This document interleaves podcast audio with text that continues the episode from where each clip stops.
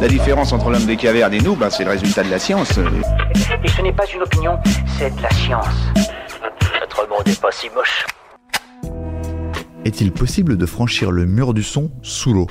En théorie, il est possible de franchir le mur du son, mais en pratique, cette performance est inaccessible pour l'instant. En effet, si la vitesse du son dans l'atmosphère est de 340 mètres secondes, soit 1200 km/h, dans l'eau de mer, le son se propage à 1500 mètres secondes, soit 5400 km/h.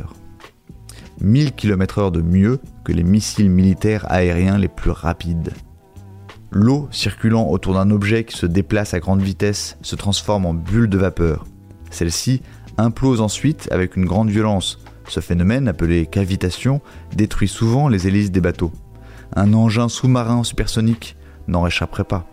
Sous l'eau, le record est détenu par une torpille russe avec 400 km/h. Pour atteindre cette vitesse, la tête de l'engin génère des gaz formant une coque qui l'isole de l'eau et limite les frottements. Voilà. Il ne reste plus qu'à vous remercier de votre attention. Au revoir.